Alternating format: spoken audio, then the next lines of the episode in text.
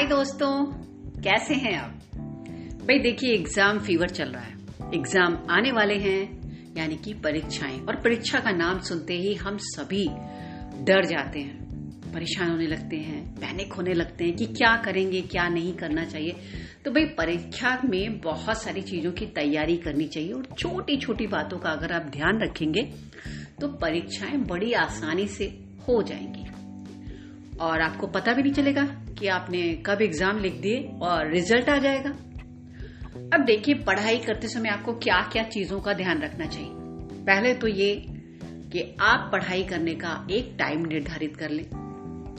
आपको सुबह का वक्त अगर सही लगता है तो सुबह उठकर पढ़ें। बहुत सारे लोग कहते हैं कि सुबह उठ करके ही पढ़ा गया याद रहता है। रात में जग कर पढ़ना उचित नहीं होता है। तो मैं देखिए, एक ही सलाह दूँगी। आपको क्या अच्छा लगता है? आपको कौन से समय में आपका मस्तिष्क अच्छे से काम करता है? आप वो समय चुन लीजिए। बस ये ध्यान रखिएगा कि आपको रात में देर तक जग करके पढ़ने के बाद कहीं ऐसा ना हो कि जब आपके एग्ज़ाम चल रहे हो तो आप एग्ज़ाम के समय उठ ना पाए या आपको याद ना रहे और या उठ करके हड़बड़ी में आप पहुँचे, तब तक आपका एग्ज़ाम भूल जाए या बहुत सारी चीज़ें हो सकती हैं। तो ये आप पर निर्भर करता है। अच्छा जब ये आप पढ़ने का समय निर्धारित कर लीजिए, आप एक कमरा डिसाइड कर लीजिए, एक जगह जहाँ पर आप बैठकर रोज पढ़ाई करें। पढ़ाई करने के लिए कमरा निर्धारित हो गया। अब आपको क्या करना है कि चेयर एंड टेबल, यही सेलेक्ट करिए बैठकर पढ़ने के लिए। क्योंकि क्या होता है कि जब हम चेयर और टेबल पर अलर्ट होकर के बैठकर पढ़ाई करते हैं तो हमारा कंसंट्रेशन हमारा दिमाग ध्यान लगा करके पढ़ने के योग्य होता है।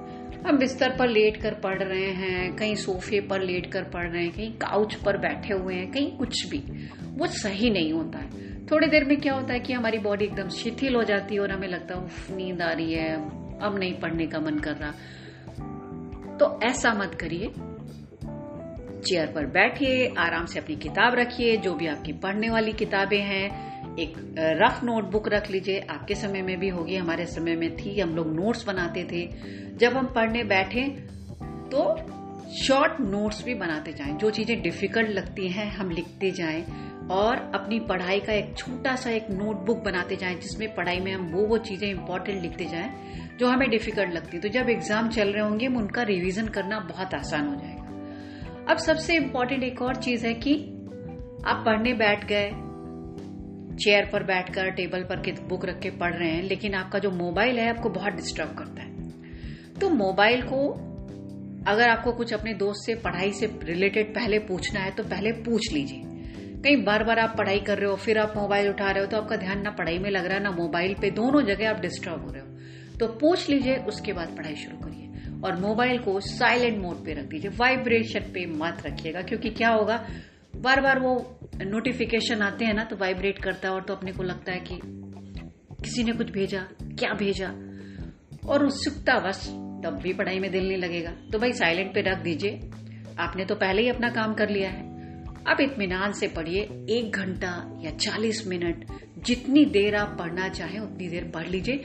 और उसके बाद थोड़ा सा ब्रेक लीजिए, क्योंकि मैं इतना जानती हूँ कि बहुत सारे पेरेंट्स अपने बच्चों को बोलते हैं, पढ़ते रहो पढ़ते रहो कंटिन्यूसली पढ़ते रहो। कोई बच्चे का ध्यान नहीं लगता। थोड़ा ब्रेक बहुत ज़रूरी होता है। जब आप ब्रेक लो गए तो आप में फिर से एनर्जी आ जाएगी, ऊर्जा आ जाएगी और फिर से पढ़ने में मन लगने लगेगा।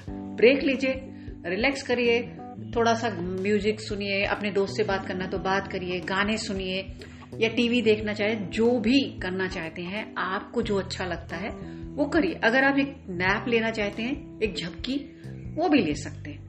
ले लीजिए और फिर से पढ़ने बैठिए। अच्छा ये सारी चीज़ें हो गई।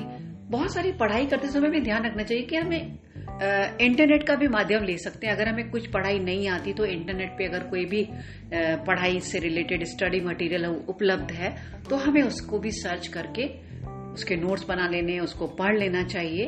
और फिर मोबाइल को साइड में रख देना चाहिए। लैपटॉप भी आप इस्तेमाल कर सकते हैं। अब बहुत सारे लोग बहुत सारा खाना खा के पढ़ने बैठ जाते हैं। फिर क्या होता है? नींद आने लगती है। अब आपने इतना सारा खाना खा लिया तो नींद तो आनी आनी है। और फिर आपको कि थोड़ी देर सो लेता हूँ या सो लेती हूँ। और जब फिर थोड़ी देर सोते हैं तो क्या होता है कि एक घंटे से ज़्यादा सोना हो जाता है और पढ़ाई का समय निकल जाता है। ठीक है? तो हल्का खाना खाएँ जूसेस पिए, क्योंकि गर्मी का मौसम है। बहुत ज़्यादा पेट भर के मत खाइए लाइट फ़ूड खाइए। अगर कम खाओगे तो आपको जो है क्या होगा? आलस आएगा और ज़्यादा खाओगे तो भी आलस आएगा और कम खाने से एनर्जी नहीं फील होती। तो मीडियम ही बेटर होता है। हल्का फुल्का खाइए, बहुत तला भुना मत खाइए, बहुत हैवी मत खाइए। ये सारी चीज़ों का ख्याल रखिए। अब आप चित्रों के माध्यम से पढ़ाई करेंगे तो अच्छा रहेगा, क्योंकि चित्र देखिए, हम छोटे से देख करके पढ़ते आ रहे हैं। हमें ए फॉर एप्पल बताया जाता है, और साथ में एक एप्पल का चित्र दिखाया जाता है तो हमें बहुत जल्दी याद रहता है। अब जैसे जैसे हम बड़े होते जाते हैं, वैसे वैसे चित्र तो रह नहीं जाते। खाली प्रिंट किया हुआ मटेरियल रह जाता है। वो मैटर ही हमें पढ़ना रहता है। तो उसमें कोई चित्र नहीं होते। अगर आपको इंटरनेट पर कोई चित्र ऐसे मौजूद है जो आपकी पढ़ाई में मदद कर सकते हैं, मानचित्र है या जो भी चीज़ें, अगर आप उनके माध्यम से देखोगे, पढ़ोगे तो आपको पढ़ाई करने में वो ज़्यादा मदद करेंगे, क्योंकि चित्र आपको याद रखते हैं। आपको याद रहते हैं, ब्रेन में, मेमोरी में फ़ीड हो जाते हैं, ठीक है?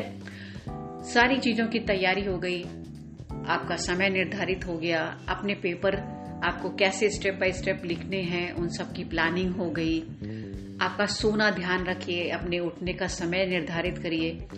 इसके बाद एक सबसे ज़्यादा ज़रूरी होती है कि आप अपने दोस्तों से भी इस विषय में चर्चा कर लीजिए। अगर कोई आपके दोस्त हों, जिनको पढ़ाई में इंटरेस्ट हो, ऐसे दोस्त नहीं जिनको पढ़ाई में बिल्कुल इंटरेस्ट नहीं है। वो उल्टे आपको कहेंगे हाँ ग्रुप स्टडी करेंगे ग्रुप स्टडी करेंगे। और होगा क्या कि ग्रुप स्टडी में, तूने वो वीडियो देखा था? हाँ इंस्टाग्राम में आया, नहीं यूट्यूब में आया, नहीं, वो वायरल हो रहा है। इन सब विषय में ज़्यादा बातें होंगी और पढ़ाई तो ज़ीरो परसेंट होगी। तो ऐसे दोस्तों से भाई ना ग्रुप स्टडी करें, आप उन दोस्तों के साथ जुड़े जो दोस्त पढ़ने में इंटरेस्टेड हो। तो आपकी भी जानकारी बढ़ेगी और आप उनको भी कुछ नॉलेज दे सकेंगे और आप दोनों के अच्छे रिज़ल्ट आएँगे। भाई साल बेकार नहीं होना चाहिए ना? तो ऐसी पढ़ाई कर सकते हैं डिस्कशन कर सकते हैं, चर्चा में भाग ले सकते हैं, आपके दोस्त भी आपको मदद कर सकते हैं। आपका रिज़ल्ट बहुत अच्छा आएगा।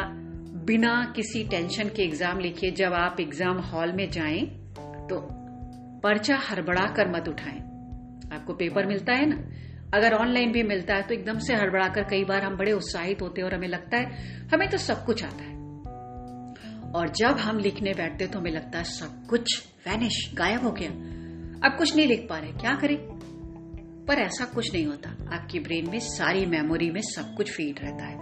तो जब भी आप पढ़ने बैठते हो तो पहले अपने आप से कहो कि मैं जो कुछ भी, मैं या जो कुछ भी ये पढ़ाई पढ़ने जा रही हूँ या जा रहा हूँ, मेरे ब्रेन में एज इट इज़ फ़ीड रहेगी। जब मैं एग्ज़ाम में पर्चा लिखने जाऊँगा पेपर लिखने जाऊँगी या जाऊँगा तो मुझे सब कुछ याद रहने वाला है। और जो ये बात बोल करके आप बैठोगे, हमेशा पहले एग्ज़ाम लिखने से पहले ईश्वर को याद करें, उस पेपर को ध्यान से पढ़ें और जो जो आपको आता है, आपको लगता है कि मुझे ये सब आ रहा है तो ध्यान से स्टेप बाय स्टेप नंबर डाल करके सारे लिखते जाइए।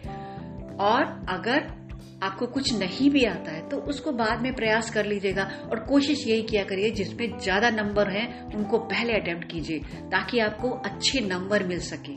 ज़्यादा नंबरों से ज़्यादा मार्क्स मिल सके। आपका पेपर बहुत अच्छा जाएगा।